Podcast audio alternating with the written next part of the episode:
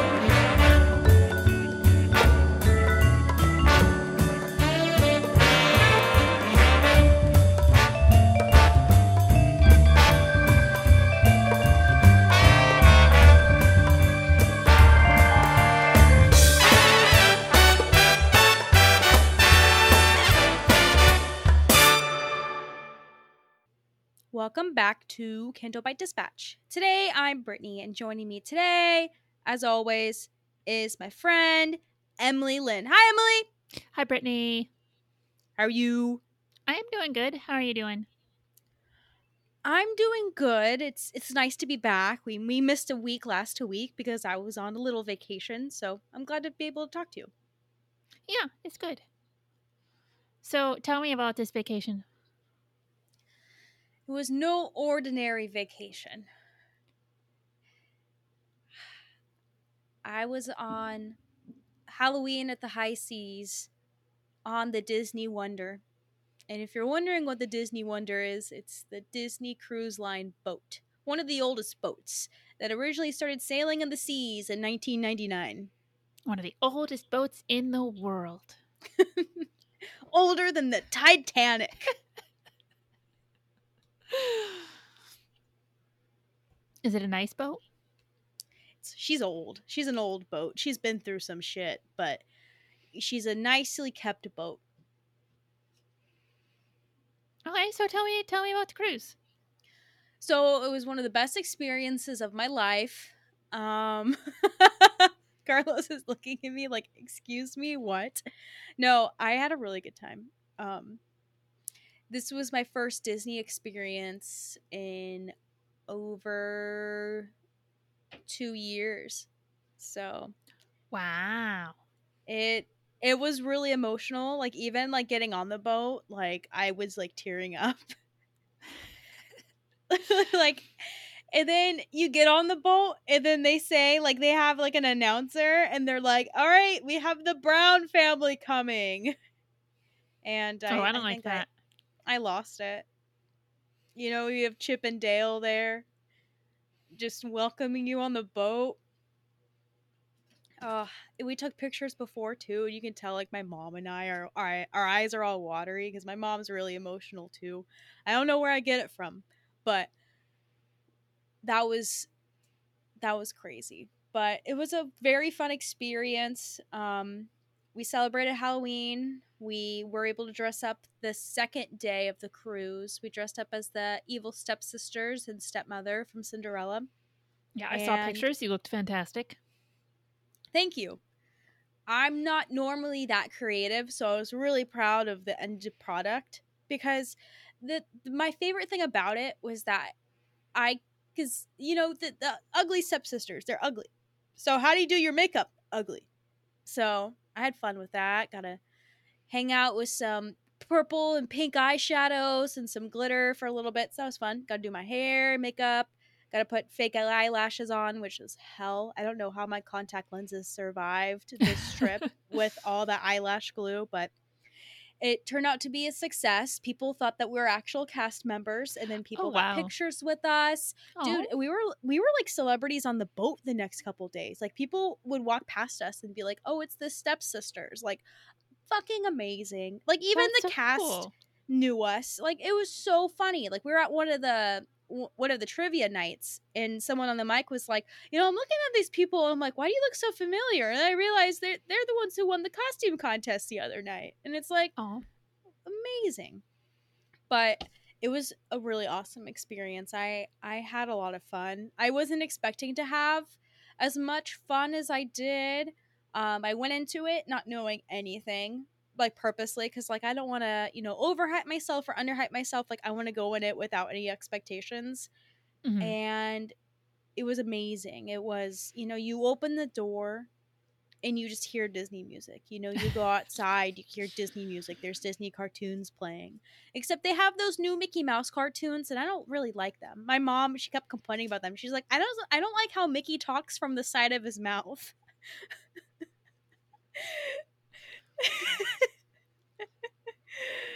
oh, but it was it was great. Uh, I'm not sure if it's worth the money though. I feel like you know, kind of like you know, talking about Galaxy's Edge, like it's or um, the Star Wars Hotel, um, the Halcyon or whatever the fuck it's called now. Um, I I'm not sure if I would personally spend that much money for an experience like that, Mhm.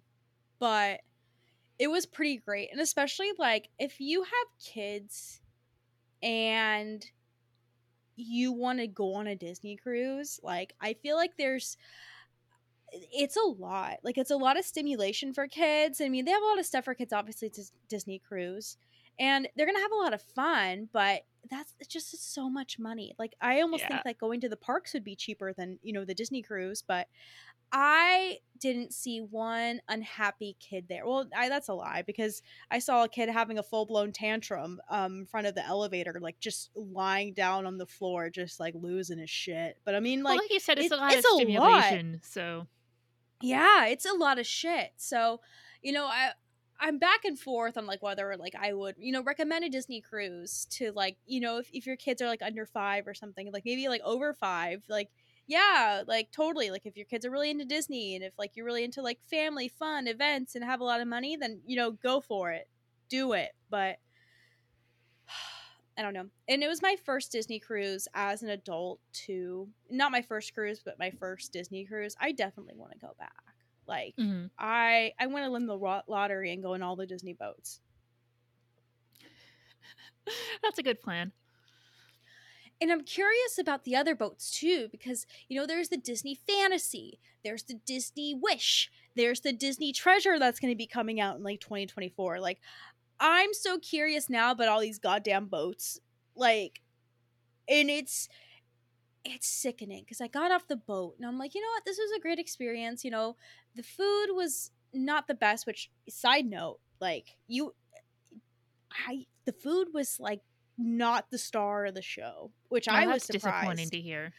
I know, like I ate a lot of good food, but it was food that I'll forget. Like there's like two things that I remember, which was this like really sweet mango soup I had on Pirate Night, which was probably the greatest soup I've ever had in my life.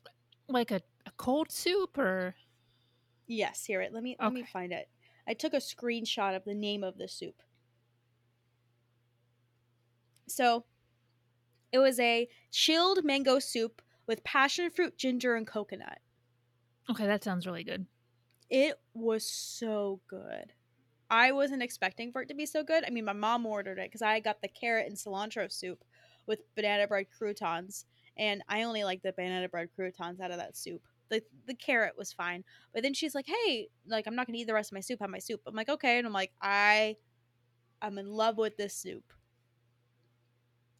The ice creams are good too. That they they do a great job on their desserts. Like, God bless them. They they do their best like the cast was great um the different people we would have at like dinner then the shows were so good oh man but i'm i'm happy to be back i'm happy to be back home on land um carlos wasn't there so we were apart for a while and that sucked because so the disney boat is weird because the disney boat it has like a, its own like wi-fi system and you can only communicate with people on the boat through this app, or you can communicate with people through iMessage. And guess who's the only fucking person I know who doesn't have an iPhone? Just guess. Hmm, I wonder who that could be. I couldn't believe it because I had tried WhatsApp, like I tried possibly everything, and I'm always bugging him to get an iPhone. And like I think the pettiest reason why I think Carlos should get an iPhone is what if my mom, my sister, and I continue this tradition of going on a Disney cruise every October? Like, am I just not gonna be able to talk to Carlos in like five days? Like, what if Carlos eats expired rotisserie chicken and then I don't know until I come back and he's like dead? Like, I feel like I mean, somebody would probably he could message somebody, you know, not on a boat, and then one of those people could message you. I guess, but I need to hear it from the horse's mouth. Like, I need to hear, I need to know everything. But, and uh, in all seriousness, it was fine. We survived. It was, it was fine. But that's that's that's interesting. Maybe in the future, the boat will be kinder to androids. Maybe you can convince Carlos to go with you. Yeah, I- I think that we're doing a family one in like the next like year or so. And he knows about that. He's so excited. Yeah.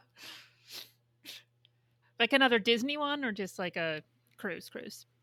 I think a Disney one because I think we were gonna do like the Bahamas or um Alaska or something. So I don't know. Maybe we get to go on the new boat, the Wish, which looks phenomenal. I know our friend Josh just went on the Wish for Halloween also, and he enjoyed it.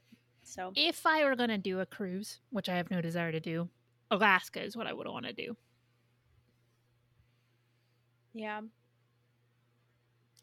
I want to go to Alaska only because, well, not only because, but there was this like social media thing where there's this video that came out about people in like a convenience store like singing about customer service and it's called service is selling and selling is service or something and it's just like the weirdest shit and it was this store in Alaska and I'm like I need to go to the store like just so I can like see like why or how this was created. Like you know those weird social media things where you're like you know like going to like the shining house or something or you know going to like a national landmark. Like I want to go to the national landmark where this silly YouTube video was made.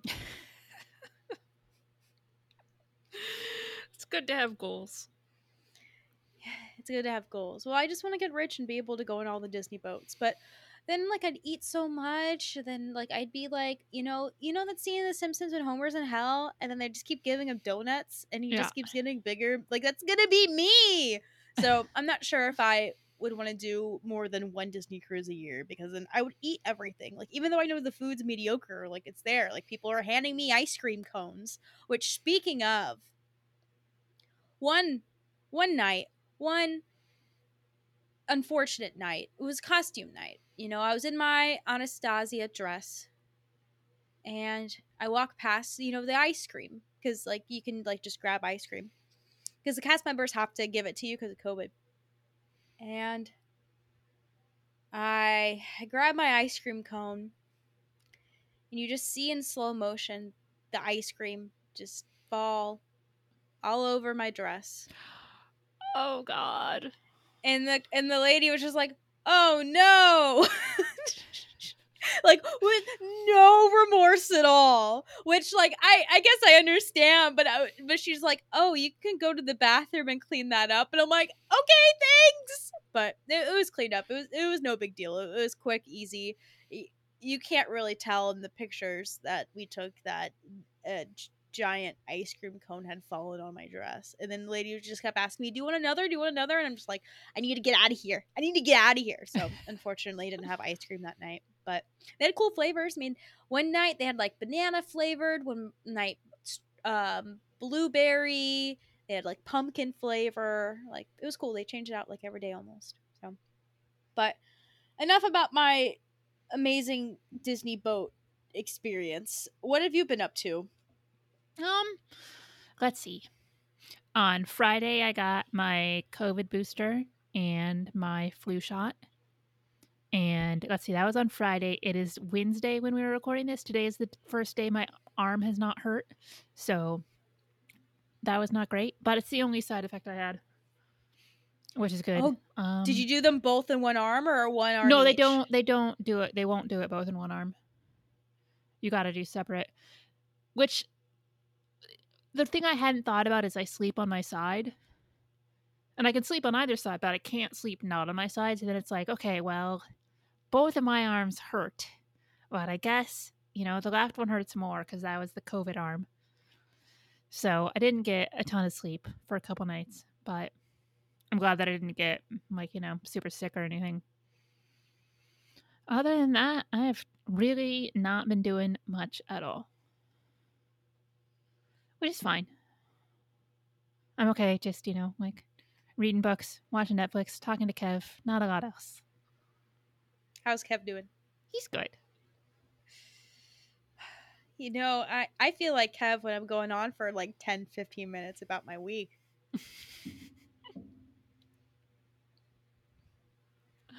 You will get on a cruise. That's exciting. That's like something Yeah. to talk about. I mean, the stuff that he does is exciting too, like going to like football games every weekend or going to football games every weekend. Look, occasionally he also goes to record stores. Oh yeah, record stores or like goes and sees his favorite band when he's not Hex. He's, he sees a lot of bands. so fun. I have a feeling I'm going to get dragged to some record stores when I'm over there. And I'm going to be like the old, like, sitcom staple of the boyfriend sitting in the store as his girlfriend tries on clothes. Uh, that's that's always Carlos. Well, not always Carlos, but Carlos he he likes to have fun with it. So whenever I'm like going shopping or something, he tries to find the most ridiculous outfit for me to try on. So he's just like going through all the different clothes and he sees like a crop top and he's like, "You should get this. I need to see you try this on." I'm like, "No!" Or like something like weird and see-through. I'm like, "Get out of here." So he has fun with that at least. So maybe you can find like some like weird like cover art um music things or something or insert insert something weird music thing here record you know record album cover Yeah. yeah listen to this it has a horse on it i don't know what it means but i don't know yes, I only collect horse based music. did you ever like know anyone that like, like was like a horse person Um, not anybody was like super close to. Like there was a girl I knew in college who was a like very much a horse person. Oh, I guess one of my cousins is a horse person. She like rides competitively. I feel like we all know like a horse person, and like that's it's that's not a bad thing, you know. Like I think horse people are cool. Like two of my closest friends are like horse people, you know. I believe they both still do like horse things, you know, like you you know like those like pony pal books or something where like you know you ride your horses together and and gossip about cute boys or something. But then like you're 30 and like Yeah, I mean, like I've, I've I've ridden a horse before, and I like horses, but I'm not like I mean, I'm partially because that was not uh, uh, a financial possibility when I was a kid. But I've always I, I like them. Yeah, I, I like horses too. I don't have any any problems with horses. Yeah, like if, if I don't, I was never you know able to. I used to want a horse. I used to, not. I used to be a horse person, but I would be that person that would like collect the horse books and knew all the different horse names.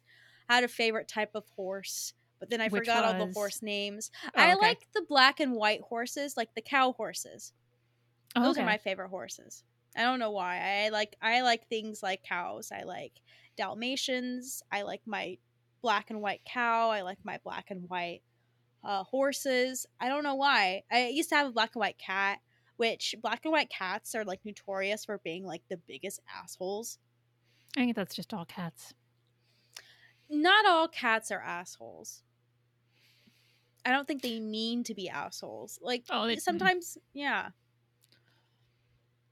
When my mom was little, her imaginary friend was a cow.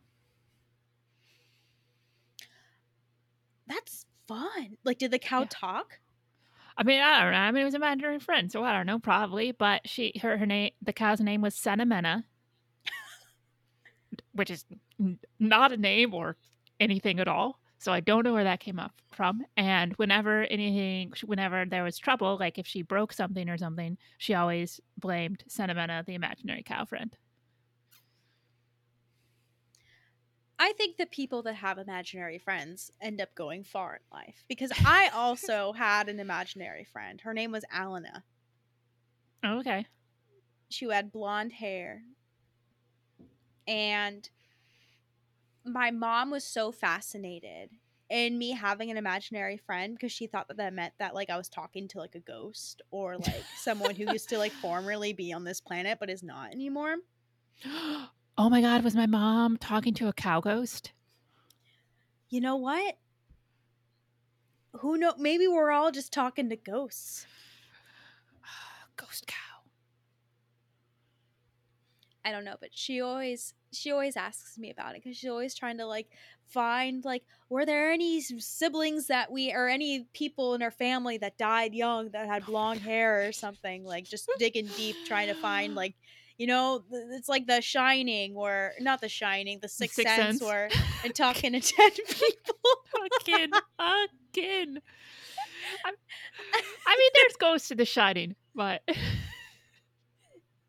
i don't know why i confuse those movies so much it's just funny that it's very funny to me that your mom was trying to find an explanation for a very common childhood occurrence. I guess it wasn't common for her, but it didn't stop me from anything. I mean, like I was I was just a normal kid who had an imaginary friend, you know? Totally normal. I mean, it is. uh, I mean, there's a lot of kids have imaginary friends of various degrees. Yeah, but an imaginary cow friend. I don't. I don't. That's so cool. It's. I. It, it makes me laugh a lot. And I never knew that I would share something in common like as extreme as your mom.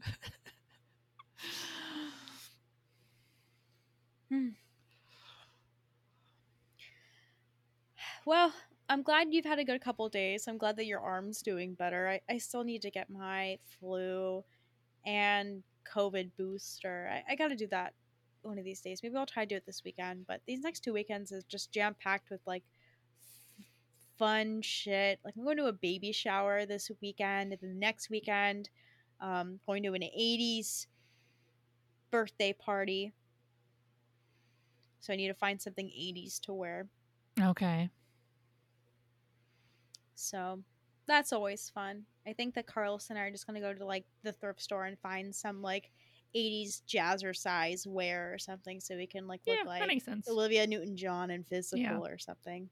That's easy and comfortable because at first, like, 'cause I got I got a green jumpsuit that was only like ten bucks, and I'm like, oh, I can be the Ghostbusters, but I'm trying to imagine drunk me in the bathroom taking that thing off made me sick to my stomach because I know myself when I'm inebriated. And like I I feel like when I'm in the bathroom, that's like when I know that I'm fucked up. Yeah. Because I try to do like the normal things in the bathroom and it's like everything's a challenge. And I can't imagine how much of a challenge it would be to try to take off this jumpsuit because I did last year because I was Mrs. Incredible. And I I had I think I had like a leotard. I had something underneath or something, but that was that was fine. Like drunk me was able to successfully pee, but I don't know. It's hard. So I'm trying to find something like comfortable and cute, you know, that I can but wear also to a club. easy to yeah. Yeah, so that's tricky. But eh, it's always fun trying to find cheap things, you know, from thrift stores and, you know, make it fancy or just, you know, make it fun. Yeah. Yeah, so what have you been watching, Emily? So let's see. I think I have gone cold on House of the Dragon. Oh no. I mean, I'm gonna watch because there's only what there's like one more episode left. So I'll watch that. But I think what I liked was sort of the smaller story and just kind of like intrigue on a more personal level. And now that we're going to go into all out there, the War of the Dragons now, the, what the Dance with Dragons, I guess, that I'm not as interested in because I don't I don't really enjoy the big action set pieces. I do look, look in the last episode when that chick comes out of the basement with her fucking dragon. Don't get me wrong, that's awesome. But it's an awesome like 5 minute sequence and I just I'm not that into action scenes and I don't know. Like I I'll give this episode a chance and I hope that I like it, but mm, I don't know. I just wasn't feeling that last episode. Yeah, I feel like since we got the new actors, like it's not that I'm not enjoying it as much, but I miss the old actors. Like I miss like young Rhaenyra, and just knowing that things are going to be getting heavy these next couple episodes is like kind of hard to watch. Like especially like you know now knowing what happens in the show and you know just all the different characters, like what's going to happen to them, especially after Viserys has gone, rest in peace. Um, I find it interesting though that everyone, well, not everyone, but I keep hearing about everyone being so sad about poor Viserys who died. I'm thinking this is the same Viserys that fucking had his wife die uh, giving birth to their son because he wanted a fucking son so bad. It's yeah, but he's what people like, choose to forget. He's still better than like 95% of the people on that show, like morally speaking. He is a good dad. I mean, he's made mistakes, but you know, a lot of good dads make mistakes. You know, that scene where he's vouching for Rhaenyra and he's going to the throne and Daemon puts that crown back on his head, like that almost got me emotional because just Daemon, what a fucking character. No wonder he's George R. R. Martin's favorite character. Yeah, he's fascinating. And Matt Smith is fucking awesome. Matt Smith could potentially be one of my favorite actors of all time just because of you know just the different roles as he had like he, being Prince Philip and being Daemon. like he's so good. I'm so glad this show has such great actors and just great performances. I feel like everyone's going to get an Emmy for this show. Probably not Alicent. She still fucking sucks. uh you know that she was in Ready Player One? Oh, okay. I've seen like 10 minutes of that movie. Even though Mendo was in it? Dude, I you don't understand how much I hate Ready Player One. Both specifically and just as like a general concept. Oh, a fun movie with a bunch of other movie references and futuristic Look, bullshit. It's not a movie with other movie references. The entire movie is just other movie references. and Mendo. Yeah, but I can see him in things that I don't that don't like make me physically angry. I just think of that goddamn Robin Hood movie and it starting off with "You've heard the story before, but not like this." It's so funny because that's such like I can't believe that's an actual line that they used in a like what's supposed to be a fairly serious movie. Like it's such a, it's just cliched to the point of parody now. And also, then it was just Robin Hood. Like it was just shittier. That was probably one of the worst versions of Robin Hood I've ever seen.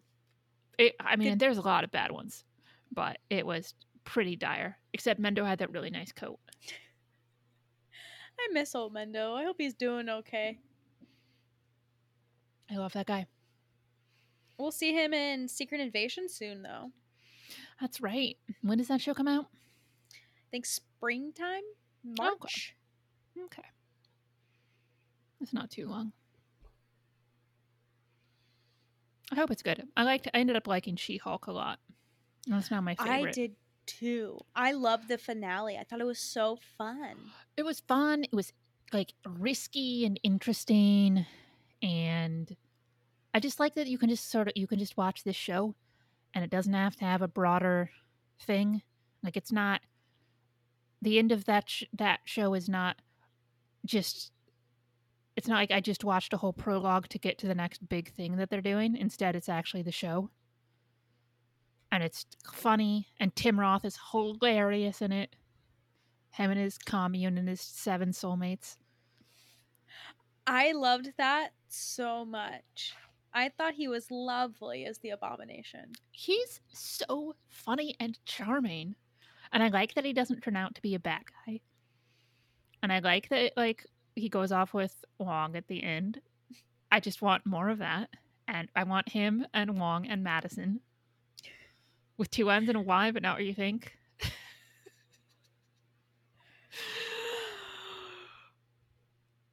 and I, yeah, I just I thought it was just a good. And also, she fucks Daredevil. How great is that? Dude, Daredevil fucks. Like he is, um, he's great. I like him. He's look. Charlie Cox has always been attractive, but I like that they went with the more fun side of that character. Yes, Daredevil. Some of the Daredevil comics are super depressing and grim, and all about his Catholic guilt and the fact that his girlfriends always die or go crazy and then die or just go crazy. Like that certainly there's there's runs of Daredevil like that, but people act like that's the only Daredevil we've ever gotten. And so people were being so shitty when he was on She-Hulk. It's like, no, that just shows that you haven't really delved into Daredevil at all. Because a lot of Daredevil is fun. And him like wearing a t-shirt that says I am not Daredevil. And he's just charming and, and cool sometimes. And when he's doing when he's doing the you know the the the walk of shame with like carrying his, daredevil outfit, it just delighted me. This show is just such a breath of fresh air. Like I love just like the lack of seriousness in this and like just the you know the breaking the fourth wall, just you know Madisynn just the different characters and different scenarios that we've got in the show. We haven't gotten any other Marvel shows or any other yeah. shows I've really watched. And, like, like I love her her assistant slash best friend. She's great. Yeah, I loved everything. I loved, you know, even just talking about like the incels and just the different yeah. shitty parts of different fandoms or just how gross and disgusting fucking men can be. Yeah, like the fact that the villain of the show is a group of like men rights activists, like that's cool. And also was really smart considering what happened with that show in terms of the reaction it got. It was the same reaction as the people who were very upset about the foot fetish in the last episode of House of Dragon. Oh my god, dude. I can't let people like feet. Damn it.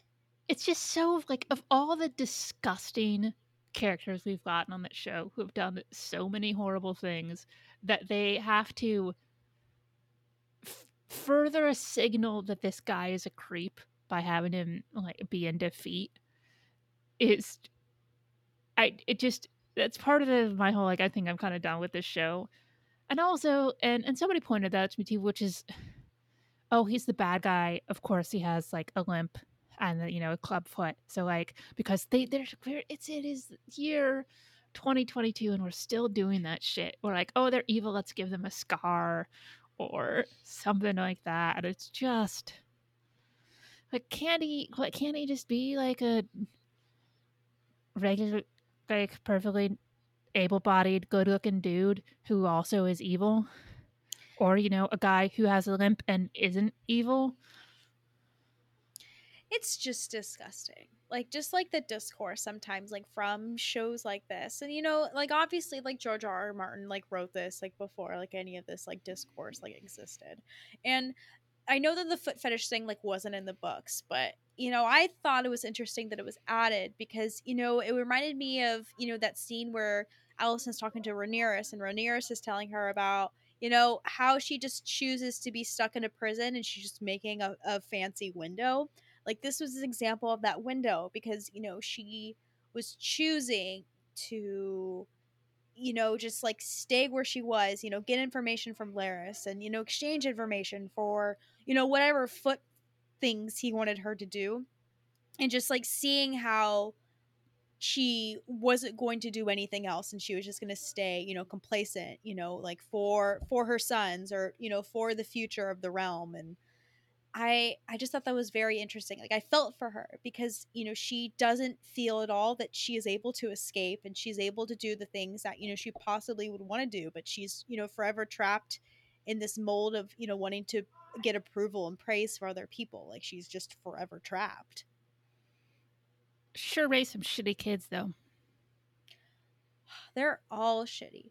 Um, I th- I think that her youngest son and Helaena like secretly are like banging too because uh, he Oh, he's yeah? in, he's interesting. Like just the way that he looks at people and things and you know him with his like weird eye like I don't know. Like he just there's just something about it. Like it just is interesting. Like the way that he looks at Daemon too. Um, I just I don't know. I don't like any of these kids. I don't care about them. And now that she's like married to her uncle, it's like I don't even like. I mean, at that point, I'm like, okay, well, that's the only thing I cared about. But now they're married, so we're not getting any like like cool sexual tension between them anymore. So Yeah, they have a couple kids now, which is nice. Little Viserys and little Aegon, which I think it's interesting that she named. There's so many fucking Aegons. My God. they just they just it's sort of like the British royal family. They just reuse the same names over and over again. Ah, the royal family. We found out that the um, coronation for King Charles is not going to be during uh, the time we're at celebration. So That's, That's a good 'cause relief. that that would have been a fucking huge mess, and everything would have been more expensive, and just like it just would have been super irritating. I know flights have started to go down, and last I checked, it was around like thirteen hundred for two people. And I I'm continuing my betting, and I believe I'll be able to get it down to twelve, less than twelve hundred for two people. So Okay. I'm glad those prices are going down. Um, you haven't purchased flights or anything yet? Not yet, but I'm sort of like I'm just kind of like looking, like you know, every few days, just checking to see how things are doing. Yeah, I was able to book my Disneyland days or Disneyland Oh, cool. Paris days. So that's coming up. I still need to find somewhere to stay in Paris for a couple days for my Normandy tour and for just that first night that we get into. I think we're flying into London and taking a train to Paris because I think that might be cheaper than just flying to Paris for some reason. Um, but it's it's all coming together. That, that's gonna be like my next like big vacation, other than like some work trips I have to go on. So I'm Okay. excited. So, we've just had two excellent episodes of Ma- of Andor in the past couple weeks. Yeah. What are the odds of that? Dude, this show is so fucking good. That oh, so so okay. Episode six. I have I have never been more tense watching Star Wars than I was watching that episode.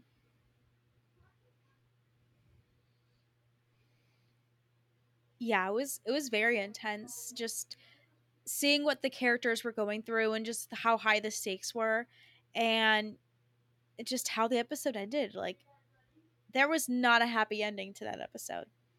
Dude, I mean, like I was expecting one of the team to die at least. I wasn't expecting like most of the team to die.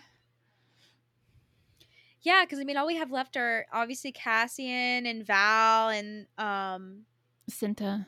and Cinta, which I was really starting to like all these characters, you know, especially um fucking Skeen. Fuck you, Skeen. What a piece of shit. Like obviously, like I'm like okay, like I'm you know somebody's gonna try to betray them. That's like a normal thing. But like the fact that like he didn't even have a brother after the story of the you know the uh, why he would join the rebellion and everything, just like oh, gutting, and just how quickly Cassian fucking murdered him.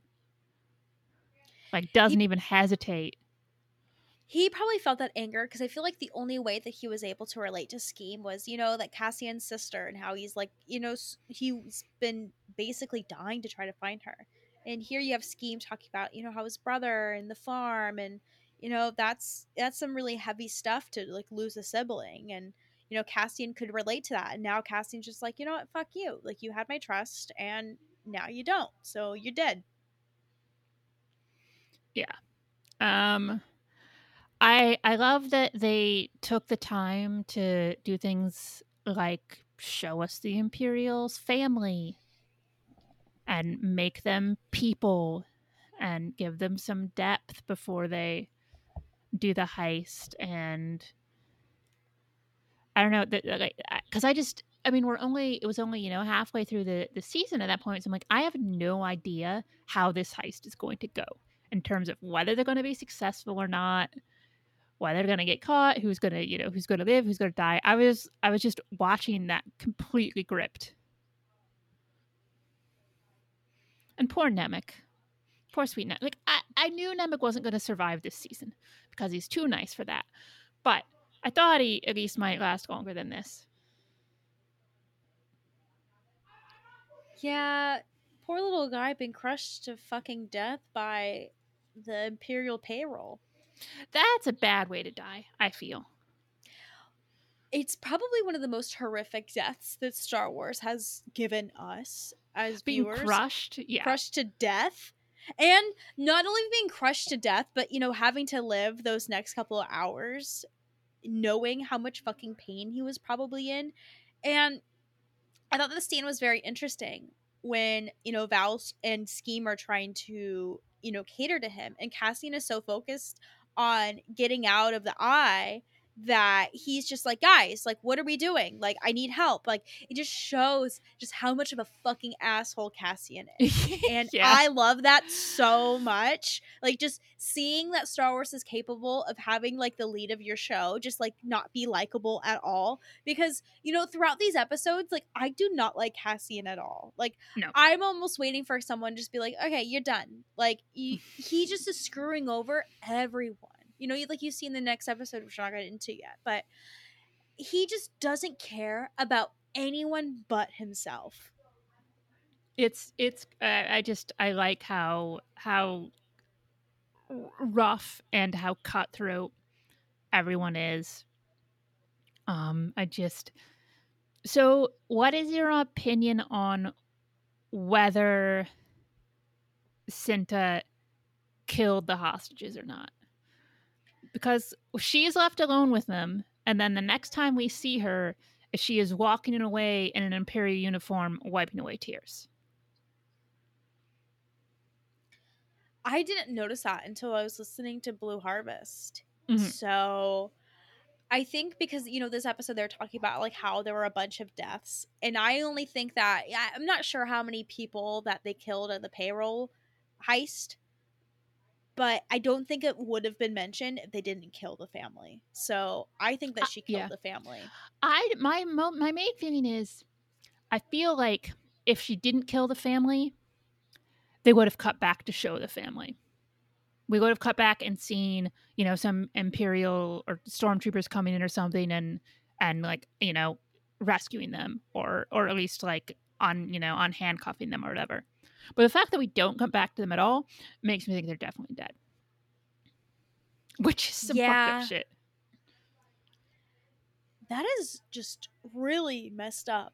And, you know, props to Tony Gilroy for, you know, exploring, you know, that kind of, you know, war behavior where, you know, both sides like aren't hundred percent good. Like Yeah. I feel like we get such this, you know, you know, colorful, happy version of the rebellion that yay, the rebellion won, but you know, the rebellion probably did as as possibly as much dark shit as you know the empire was capable of doing. You know, not entirely, but it, the But just- rebellion like Uh, yeah, definitely I'm- worked hard. Also, like again, look at the beginning of Rogue One. Look at when we first meet Cassian. Is him killing an informant because the guy won't be able to get away fast enough. And he's protecting himself. I mean, and the cause, certainly. But I, I just, I'm so impressed by this show and not just as a Star Wars show, just as as a piece of television. It's it's really good and, and nuanced in a way that Star Wars hasn't been before. It's so much more than ah, there's there's bad guys. And and look, I, I mean, I don't think that you know it's not a thing where suddenly Star Wars is political. But when people are like, "Oh, well, Star Wars has always been political," yeah, sure, but it's in it's been political in a very black and white, cut and dried way, and just in like the evil guys are evil, but this is really digging into what fascism actually looks like. And and it's so feels so relevant right now and i'm just impressed episode after episode. It's like art like even just some of the scenes where you know they're just panned to like you know someone's facial reaction to something going on or like seeing like them thinking like every little detail in this show is just well thought out well executed and I never thought that Star Wars was capable of giving us something as complex as, you know, this, you know, political drama basically. I mean, sure you have some action going on, but I think some of the best things that happen in this show have nothing to do with the action. Oh, definitely. And and we're just also getting some beautiful stuff. I mean, the the sequence when the eye finally happens is beautiful. Uh, and I'm uh, yeah, I just like one of my one of my one of my favorite scenes in, in episode six, just because of how how frightening it is, is when the just like some random imperial dudes are are not not, not the guards but the the higher ups are talking about the the natives to the planet and how they've just slowly and surely completely fucked them over while making them think they have a choice in it all. And then they just kind of, he just like laughs about it. And it is such dark shit. And I don't know. And just that was, was beautifully done. And fuck, I love Tony Gilroy. I'm so happy that we got a show like this because I feel like we've been just getting the same bland Star Wars action nostalgia, etc., etc. And this is yeah. like this is something I want to like hang above my fireplace, like something I want to like show off to my guests walking into the house. Like this is so good. I, you know, and it's not that I haven't liked any any of the TV stuff. There's plenty of The Mandalorian, despite the problems that I, that I, I, I have had along the way with that, and and I liked half of Boba Fett when it was actually about Boba Fett. but Andor's just on a whole other level for me, and it is absolutely my sweet spot in Star Wars, which is the Rebellion Empire stuff. I do not, I just, I know it's weird as a Star Wars fan, but fuck, I don't care about the Jedi.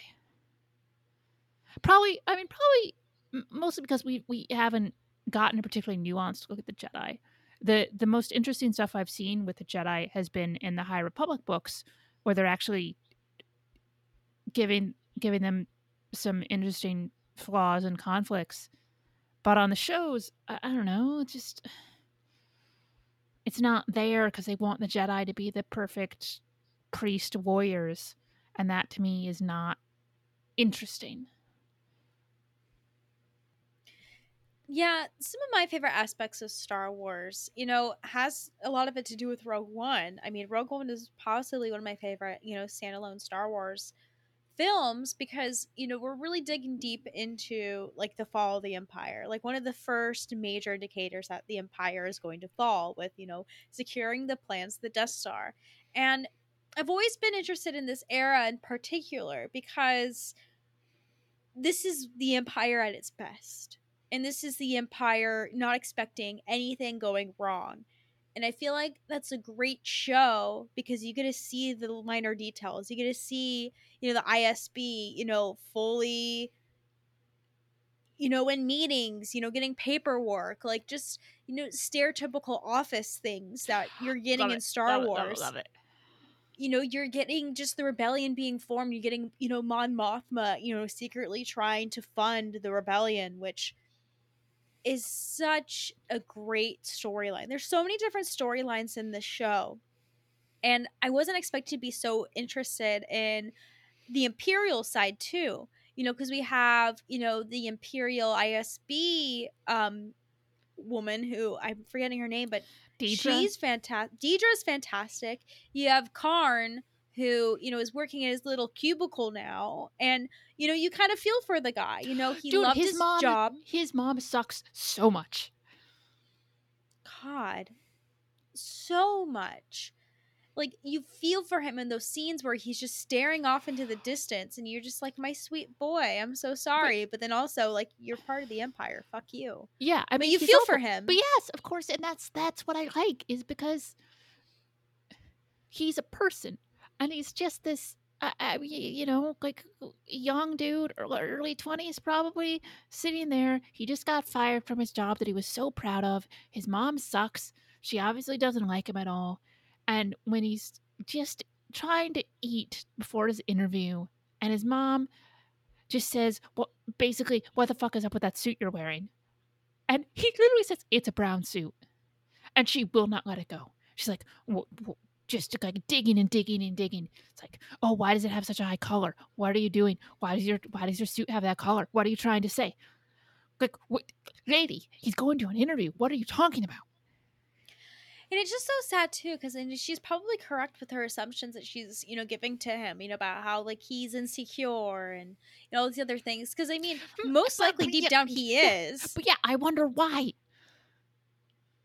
and it's like she feels just the sort of like justification that I'm right about my assumptions about my child, even though they're shitty assumptions. But all that matters is that I'm right.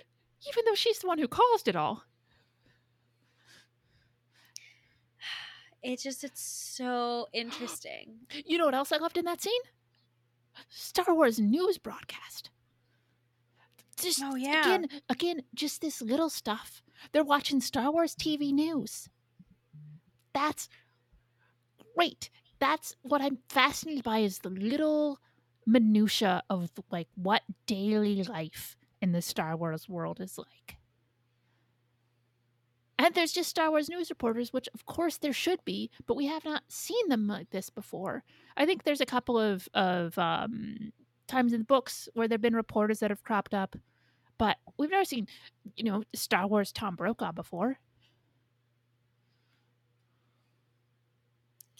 Yeah, I really like that too. I'm really liking the minor details that we're getting into like the Star Wars universe. I mean, we had him eating fucking cereal last week. Yes, Like just normal people things. Stars, they're just like us. They eat cereal, they watch the news, and they get to work in a cubicle every day. Just like us. Dude, his job at the the Bureau of whatever the fuck it is, I can't remember. Not statistics, but something like that. Uh, he's just. I like that even the music changes to this kind of like office bureaucracy music when he's in there. I like how how incredibly soul crushing it looked. It was sort of this thing out of out of the the Terry Gilliam movie Brazil that just just everything is just bureaucracy and paperwork and computers and it slowly destroys you. Um and then we I mean we got the the Mon Mothma stuff. Oh boy. I I like that she didn't know about the heist.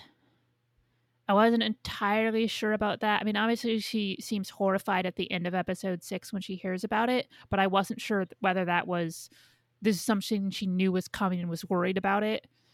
Instead, it turns out it's not something she knew about at all. I and this we saw this somewhat before we knew. Obviously, there was sort of the divide between Saw Gerrera and his his forces and the rest of the rebellion movement.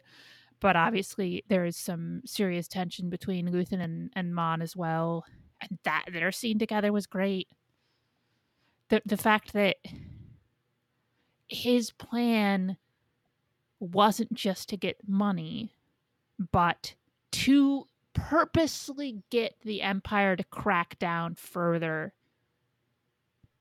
to draw other people to their cause is is really dark and something that I think is an important thing to to to interrogate from a from a moral perspective. Because we don't think about that. We think about like the fairy tale ways to destroy the empire but he's thinking of more like ideally and kind of a more like realistic way like how do you get someone on the top fall? And unfortunately like like that's it. And just seeing how mothma was just horrified of what Luthen, you know, had done was really interesting to see because you know i'm also thinking like you know what else was she expecting? Because i mean he even was like you you're saying this but you even knew that something like this would happen. Yeah and and just there's just this kind of question of well did you did you expect that you were going to get this without any blood on her hands? I mean what do you want? We're gonna get if, if this if this hastens the fall of the of the empire then doesn't it justify some people getting crushed in the meantime? But that is like that's a legitimate question is does it and I, I, I just I, I I could I don't even know what my answer to that is, but I like that they're asking the question. I like how we're getting into the the political misfortune of war and just mm-hmm. how it affects both sides. I mean, you see, you know, the other side, you know, trying to get information about, you know, the rebellion and everything, and then you have, you know, Mothma's side where, you know, she's just horrified that, you know, people are gonna die, people are gonna get hurt, and it's it's an interesting perspective because it's like we don't think about that as, you know, just casual viewers of Star Wars. You know, we get excited we see that the rebellion has won you know against the empire but at what cost? Like how did that happen? How many people's lives were affected and ruined due to this cause? And this show is exploring those avenues which i think is really good and i think it's really interesting that it's challenging us i've been wanting a show that challenges the viewers and i and I almost think that it's like too much for some people to handle because I've been seeing the discourse of Andor and uh, I I think that some people don't like Andor because I feel like a lot of people have got used to lightsaber duels, nostalgia, action, adventure. Like, not everything in Star Wars needs to be the action and adventure. Like, just let us have our political drama. Thank you. Yes, and also not everything has to be black and white. I mean, obviously the rebel rebels are still a good guy, but being the good guy like that doesn't mean that you don't also suck. Yeah, it's not black and white. Like it's there's so many different colors. There's just so many different scenarios. There's just so many different storylines that are going on in the show.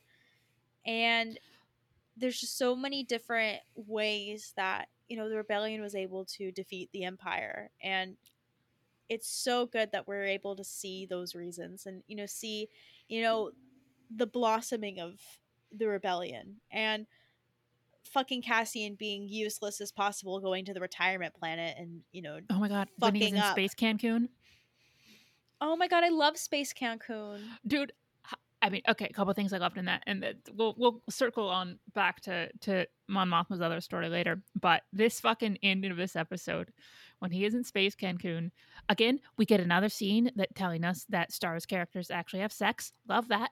Also, Star's characters apparently do a whole lot of drugs and then send their hookup dude to go to the store to get more drugs. That scene made me laugh a lot. it's just so great. Like we have sex and do drugs in Star Wars. Like great. We're stars. They're just like us. I ju- I was just so shocked that that's where he ends up after the heartbreaking stuff with his adoptive mom. It just shows how much of a fucking uh, asshole he dude, is. The fact that and she says it so nicely but what she basically says is You're a selfish piece of shit, but I love you anyway. And that that pleased me. Uh, Fiona Shaw, who who who plays um, her, is just a phenomenal actor. Someone who I always like whenever she appears in anything, and she just really kills it there.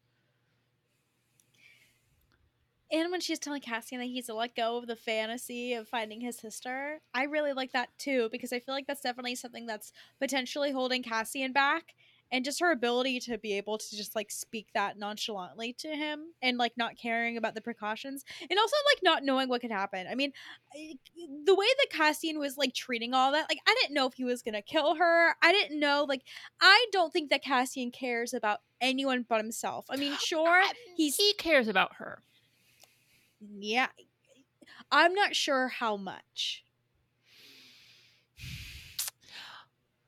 I think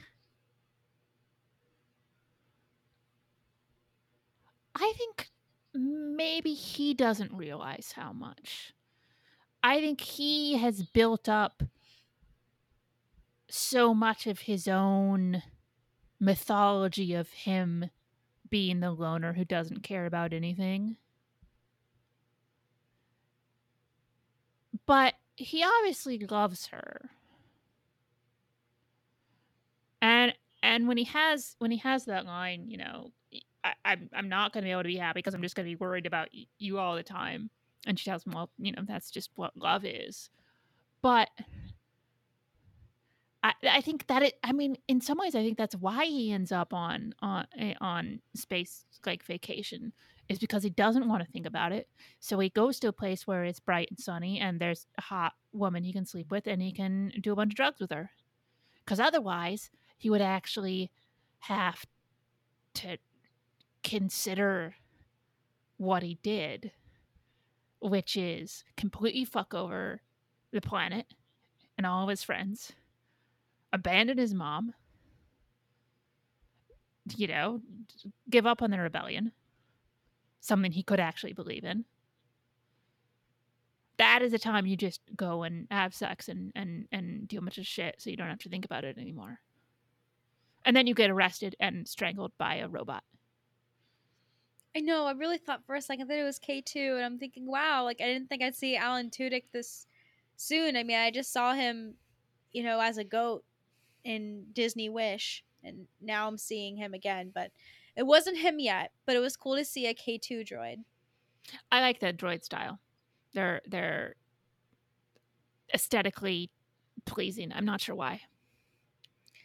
I like that no matter where Cassian goes, he can't escape the Empire because he's just casually walking on the beach and then he sees the beach troopers and he can't help himself than to feel because you see the PTSD he has, you know, from the troopers. You have that scene of him, you know, with Clem, which I think it's interesting that, you know, he his fake name was Clem and you know how that possibly could have affected him, like, you know, getting murdered by some clone troopers. Um, and you see the PTSD he has, you know, from seeing troopers or feeling like he has to hide from troopers. So it's interesting how that was all incorporated in that scene when you know one of them stops him. And uh, yeah, so sad.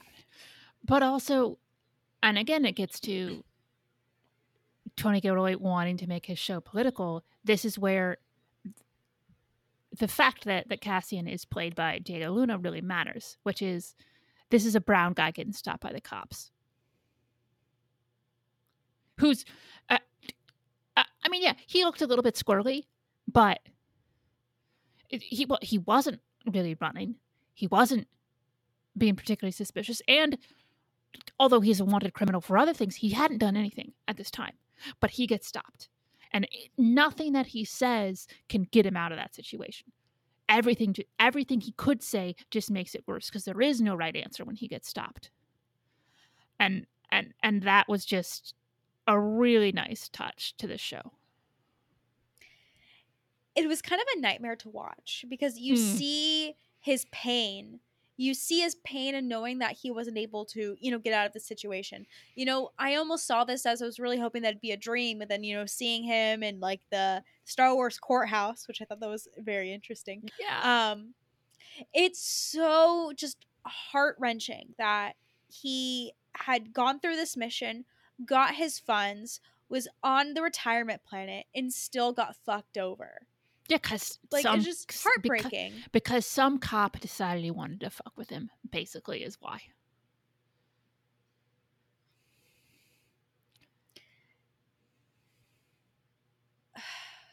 sucks. And I- I even think that the stormtrooper knew that he wasn't with the other guys. That he was just fearing that he would see like someone even though like the stormtrooper stormtrooper probably knew that you know he wasn't up to any trouble or anything but No, it was just, it was guilt just by a power. It was it was a power flex. It was I'm gonna f- I don't like this guy. I'm gonna fuck with him because I can. i'm not sure if a lot of people will see this perspective as like we do which I mean, i think is it a pretty wasn't- strong It wasn't subtle, but I I just had watched the episode before talking to you too, so I have no idea what anyone is saying about this episode. oh no, I, I I've, yeah. Whenever whenever Andor is about because I can't watch it until I get home from work, so I mute all the words for 24 hours on Twitter beforehand, so I don't really know what people have thought of this episode. Mon Mothma in that dress with the like coat one arm like the one armed sleeved coat thing and the back cut out Her making sex eyes to Peter Townsend. please let her sleep with space peter townsend because i've always been into that dude. Love him. Great actor. Again have listened to him for hundreds of hours reading the wolf hall books. He's fantastic. The scene where they're walking around and he's like and he doesn't know what the fuck's up and he's all. Well i think i might be a little too politically extreme for you. And just her little smirk perfectly played by both of them. I really hope they they hook up because she deserves somebody who is not her shitty husband Perrin I love the Uno reverse card that she played on him too, where she ends the conversation with that. oh Enjoyable. And fuck Perrin for being a little weasel and, you know, being jealous that the wife that you fucking hate is talking to someone who's actually giving her the time of day. Like, get the fuck out of here. yeah you send your daughter over to be basically uh hey look dude this chick has a kid because i'm her husband that's it was such a like a gross little cockblock move because what is this you have to ask your mother if you can leave i mean from the very brief thing we've seen with this daughter before Perrin doesn't give a shit what what mom thinks in terms of their parenting so that was a deliberate move He's so jealous. It's disgusting. I just want to, like, I want to just hit him with something. Disgusting. Him and his fucking ponytail. I just I still need this marriage explained. Eh, I mean, I, I feel like it's eh, not been hinted that it might have been hinted at that it was an arranged marriage, don't you think?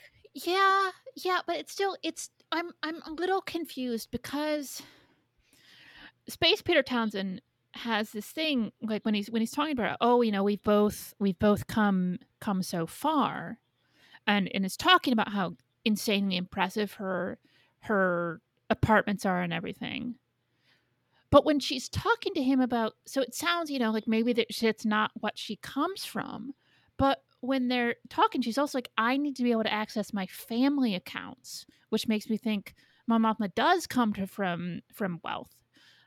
A- and i don't know it i'm just yeah maybe maybe on um maybe on their planet it's all just arranged marriages but then i just also need an explanation as to that was the person Mon Mothma was that she would agree to that I almost feel like she didn't have a choice, and I feel like you know, due to her marriage, maybe it's even more difficult for her to access her funds now. And I mean, probably due to some like empire sanctions too. That's why she's not able to access like her her family wealth. But you know, also Perrin could probably see her trying to access her family wealth and think that you know my wife is trying to leave me. So you know we don't know if he's you know abusive or you know just the kind of shit they could be pulling you know to make her stay basically so And but also like really I want to know like is she staying with him because that helps her in her causes because he is obviously buddy buddy with a bunch of the imperial jackasses. And and I just and it's not it's, I don't want this to be framed as a complaint. This is not it's not like oh my god this is a plot hole. It's something I'm fascinated by and hope that they explore more. I mean, I don't need I don't need them to sit me down and go, okay, here's step one, here's step two, here's step three. But I just in general, fuck, I want to know how she ended up with this douchebag. Cause she is amazing. And he is the worst. i mean in another world she would be with space peter townsend so. Oh, 'Cause oh, God. they're childhood friends they get along so well especially when she was telling him to smile or telling him like how to react like to how they were having their Yeah. conversation. I thought that was so well done. And you know her talking about her cause and how you know who to trust who not to trust i thought that was very powerful too. Like you don't fuck with mothma. Like she is definitely working hard you know for her causes and you know just trying to keep the empire away from like what she's really doing. And you know all the sacrifices that she's making due to that. I mean like staying in this god awful marriage you know being treated horribly by you know your husband your child and Eh, so it's- hard. it's such a brilliant and also incredibly dangerous position of I want them to be suspicious of me in this way so they're not suspicious of me in this other way. That is a fine line to walk. yeah and all the sacrifices she's making too like i i just can't imagine and knowing that you know she knows like what could go wrong or you know what could happen to her knowing if you know someone who shouldn't find out finds out um i can't imagine like you know living that double life and how stressful you know that could have been for her and everything that she had done like for the rebellion is is just crazy like i i can't believe that we're finding this much information now about a character that we've known about for you know I know. More than 30 um, years oh now. Oh my god. And I and I love how much we've gotten of her on the show. Give me a Mon Mothma novel. Give me her life story. I want to know what what happened when she was a kid, how this marriage happened, all of that shit. I want to know about her friendship with Peter Townsend. I want how she became a senator. I want how she decided of this whole plan to be the bleeding heart senator who who tries to you know help the the poor separatists but really she's just kind of a you know an irritation i want to know everything give it to me in a book or have, claudia gray write it uh, i would be so so so happy I can't wait for, you know, down the line, like finding out more information about, you know, these minor characters, you know, like from certain movies. And just, I would have never guessed that we would get so much information about, you know, someone like Mon Mothma, someone who only spoke a couple lines in Return the Jedi. Like, I mean, who knows? Maybe we're to get like a whole show about like Dexter Jettster or something. and maybe we're to grow to like really like him and, you know, fight for that diner.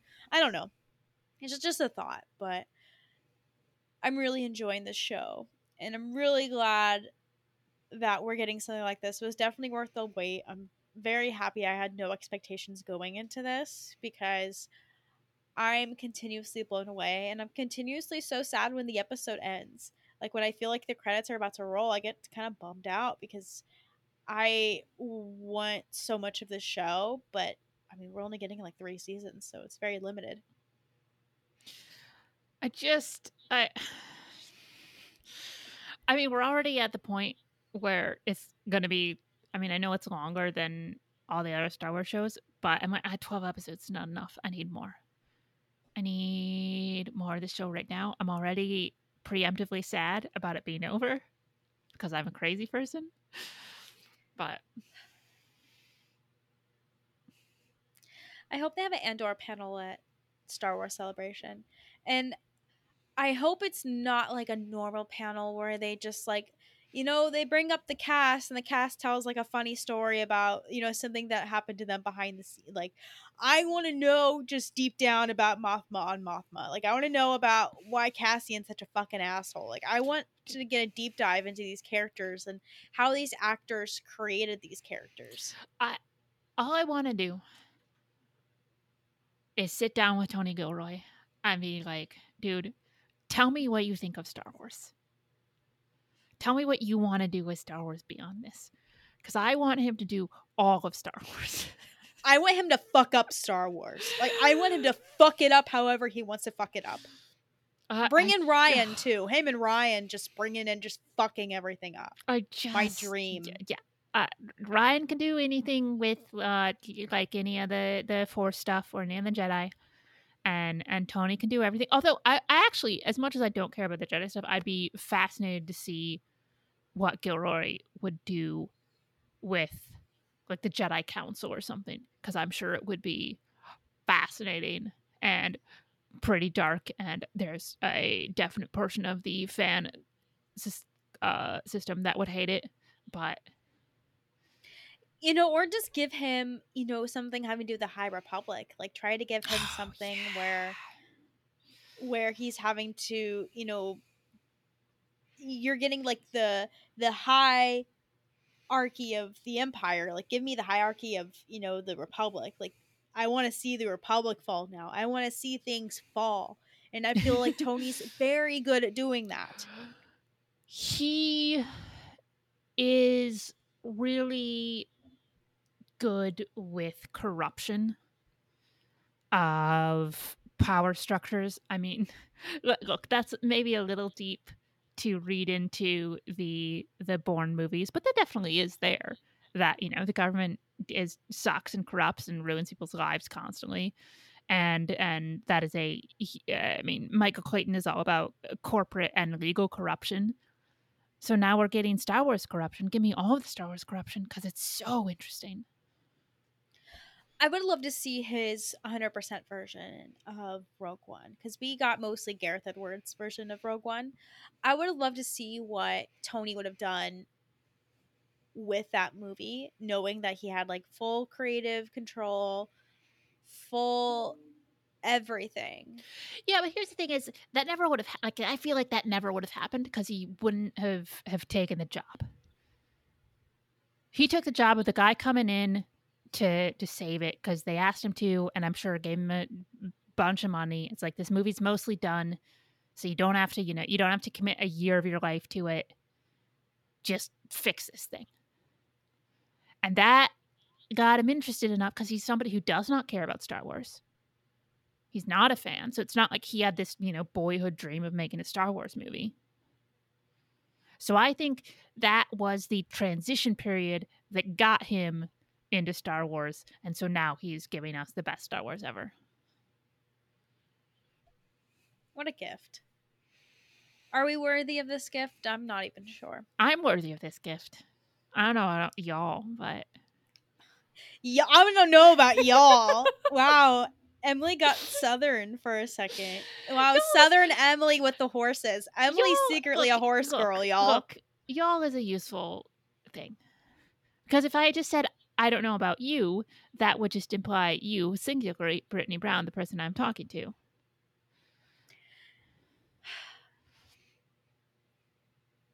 Emily y'all's useful. horse girl. Because otherwise, you and you, we don't have a we don't have a distinction between the the, the singular and the plural. Can I get you a cowboy hat now?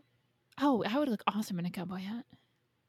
Oh yeah, and, and some of those like cowboy boots with Yeah. like the little like metal things on the back of the like the little spikes. Like you'd be like you you'd be like Cad Bane. oh fuck yeah, I love Cad Bane. Not sure about him in live action. We love him in the cartoon. He's fucking creepy in live action.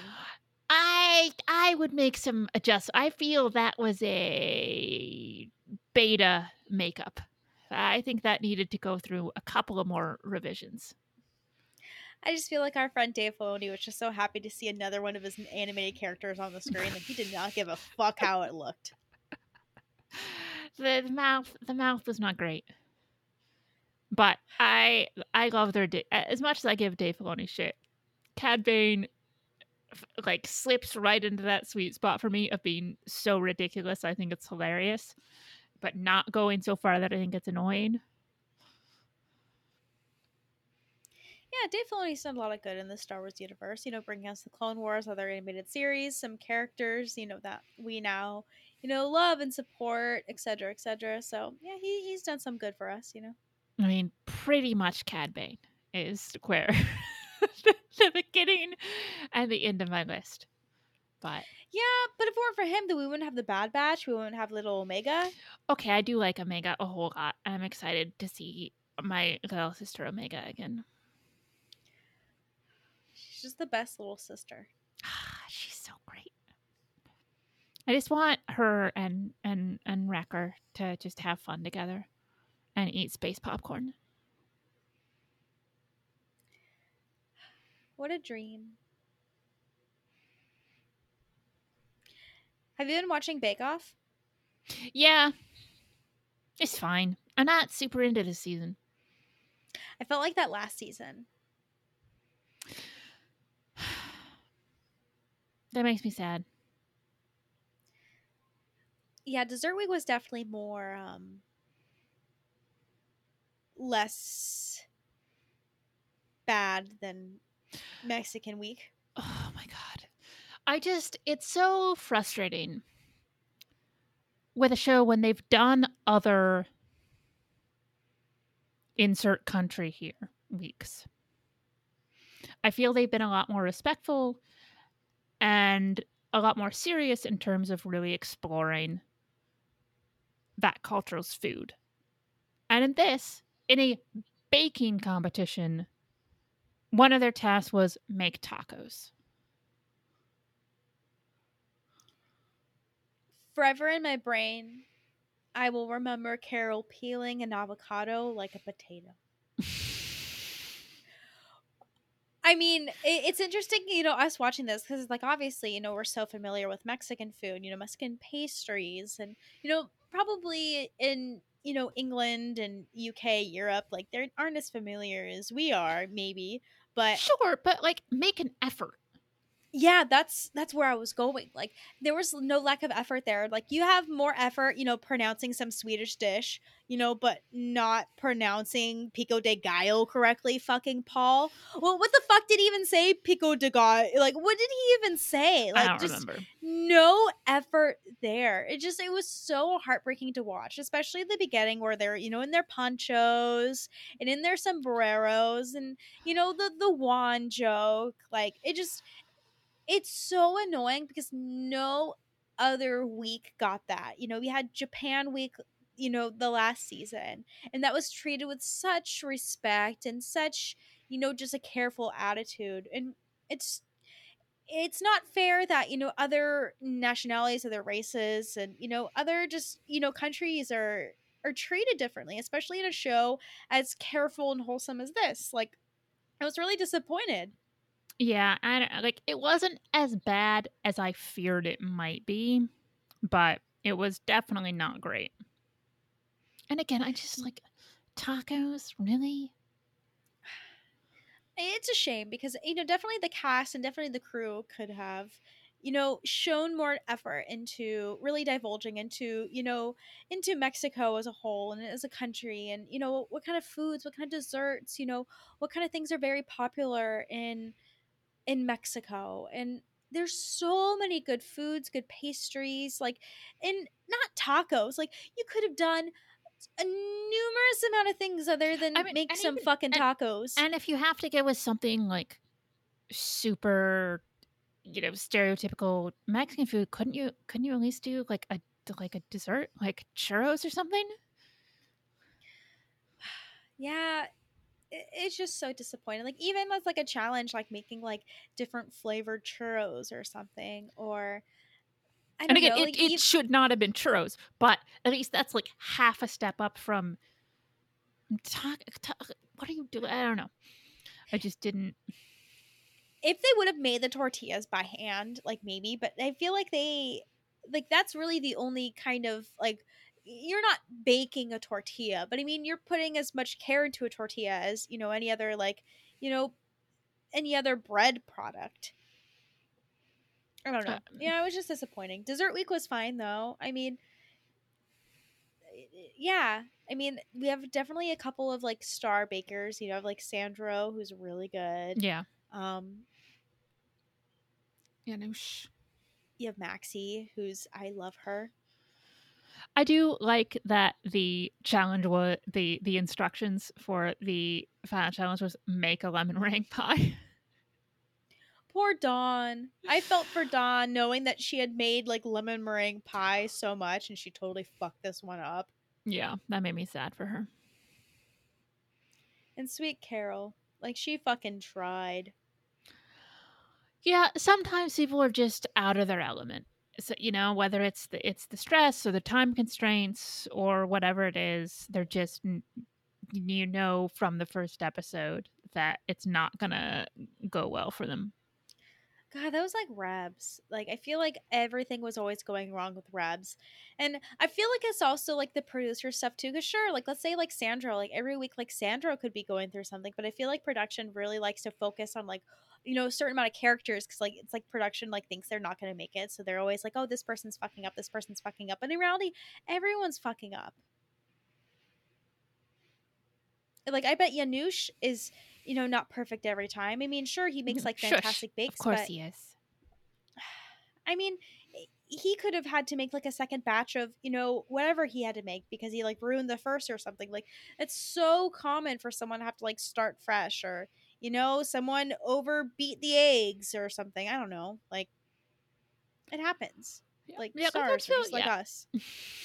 I'm still like I'm still watching it, you know, weekly, and I'm enjoying it. But it hasn't hasn't this batch of contestants. Even though there's people I like, there's nobody who's super clicked with me like some people have in the past.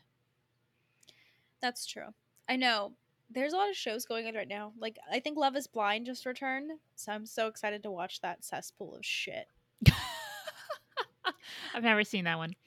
Oh my god, you know, the love reality shows or reality shows or like, you know, relationships or anything like The Bachelor like in another in another life, like I would have totally done The Bachelor. Like been on been a contestant. Like that has me written all over it. Like some weird avenue and way to like find like your soulmate because before the bachelor turned into all these pageant queens wanting to get Instagram influencer bullshit because that's what they do now is they just go on the show to be able to get like a 10% off discount code to HelloFresh or something and become very rich because of it. Like there used to be people i mean i understand it's a reality show like there's no way like 100% someone's like hey i'm here to find love but i would have like in another world totally been that person to like go on that show and like be like i be that girl to be like i want to find love i want to find my partner and this is where i could possibly find it like that'd be so fun None of that. But I already- I've, I I've already- read. I already I- found that. Yeah, I've I've read way too much about like behind the scene bachelor shit to think it is anything remotely close to fun. yeah i guess but i mean i already found my person so like i don't have to think about that stuff anymore Yeah, like which is really go. nice like i remember like my early 20s being like oh god like I, dating is just like so scary and then like now like i give carlos shit when he's folding laundry like it just it's like dreams come true you know True love. True love but yeah love is blind it's a weird show you're in these like little pods and you get engaged with someone before you even see them. And then you meet all these people and like some of them are assholes and some of them are like i'm not attracted to you and it just it's like it's just horrible and it's such good tv then you have nick and vanessa lachey hosting which i think nick lachey was in like 92 degrees or something some boy band he used to be married to jessica simpson Isn't it know, 98 degrees? 98 92? degrees. I don't know, something degrees. You know, he's, he used to be married to the chicken from the sea girl who really thought that, you know, it was chicken underwater. Jessica Simpson. Love her. I love the Simpson family. Eh, ish. I mean, they, they're they're a fine family. Like, I don't think I like love them. Like, there's some families like I love, but But I, I love the Emily Horse Girl family. Yeehaw. Can we get a yeehaw from you since we got a y'all from you? No, because y'all is useful. Yeehaw is not. Yeehaw is useful. No. I'd like to hear Kevin say yeehaw. Okay. You'll have to tell him that because he doesn't listen to the podcast. But if you ask him, he probably would. He doesn't listen to the podcast. No, he doesn't listen to any podcast. That's probably why he's so good. He's just staying out of all the shit. What a what a lovely guy. We need to invite ourselves back on the podcast soon. Okay. I need to give shit to Kev because we keep like meeting each other on the football league. Like I'm up and then he's up and then I'm up. Like he got lucky like this last week and has a very good score compared to mine. So I'm hoping that my players get off of injury leave and Yeah, yeah. He got lucky. It's definitely not that he actually knows about football, what sport you know nothing about. It's all luck. it is luck.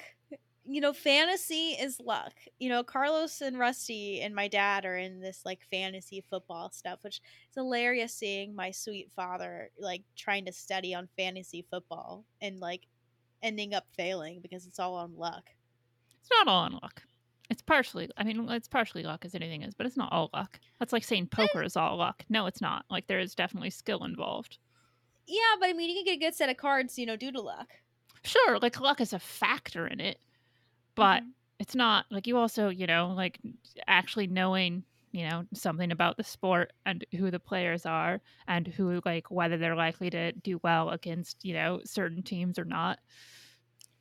That's not luck. Yeah, but also like a big rain cloud could come and then your player can like trip and like break his ankle or something. Sure, but So, I that's like mean, say, but that's like say, I mean, yeah, but that's also like happening in real life. That's like saying soccer players just rely on luck because they could s- slip and fall. It's like no, there's also quite a bit of skill involved.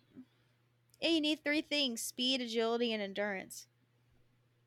That's how you win soccer. Okay, Magic three things: speed, agility, and endurance. okay, That is how you win the game. all right.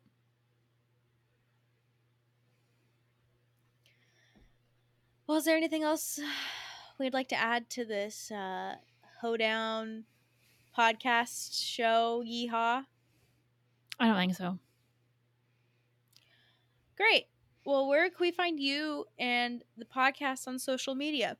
Podcast is at Canto Bight Pod on both Twitter and Instagram. You can email us in cantobightpod at gmail.com. You can find me on Twitter and Instagram at eflind. Where are you, Brittani? You can find me on Instagram and Twitter as Canto Brit. Sweet. There we go. There we go. All right. Well, thank you everyone for listening, and we will talk to you next time. Bye. Bye. Here we go. Yo, yo, yo, and away we go. It's time to serenade my girl Lindo. Sorry, the ladies where I had to say no, but if I'm cheating on Serena, it's on Canto. No shame in the game, make even Rogue One seem tame. But I blame it on Brit with a ginger main main. Yeah, that's fire.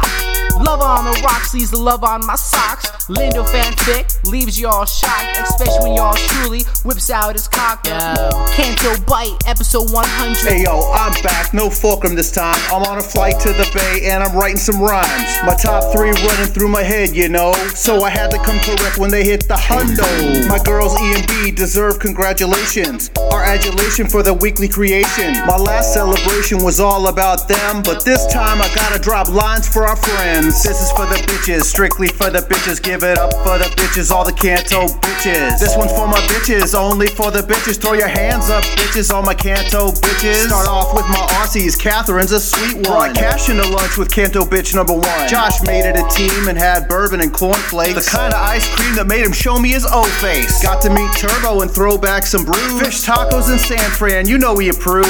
Rebecca from Perth, I haven't met you yet. Last shout to Frushi dude, I didn't forget. This is for the bitches, strictly for the bitches. Give it up for the bitches, all the Canto bitches. This one's for my bitches, only for the bitches. Throw your hands up, bitches, all my Canto bitches. Rabia and Adele often email the show. I cut a track on them trolls with Johnny Grosso. Jesse McGee busted a rap for me. Met her and Horse B at Scum and Villainy. King Tom, Death Watch, the most regal of fathers. Got to behold the luscious locks of Strata. Shouted Rusty last time, so I shout a Raj too. You know the list ain't complete without less and boo. This is for the bitches, strictly for the bitches. Give it up for the bitches, all the Canto bitches. This one's for my bitches, only for the bitches. Throw your hands up, bitches, all my Canto bitches. Now if I didn't say your name, don't feel no shame. You love the fun, the games, and refresher bangs. Hang on every word of Lindo's fanfic, where she describes every vein in Mendo's dick. Spread the word, maybe buy a t-shirt. I don't know, maybe ask the girls if Yaddle squirts. Take your CBD, send in your top three, and you'll always be a bitch like me.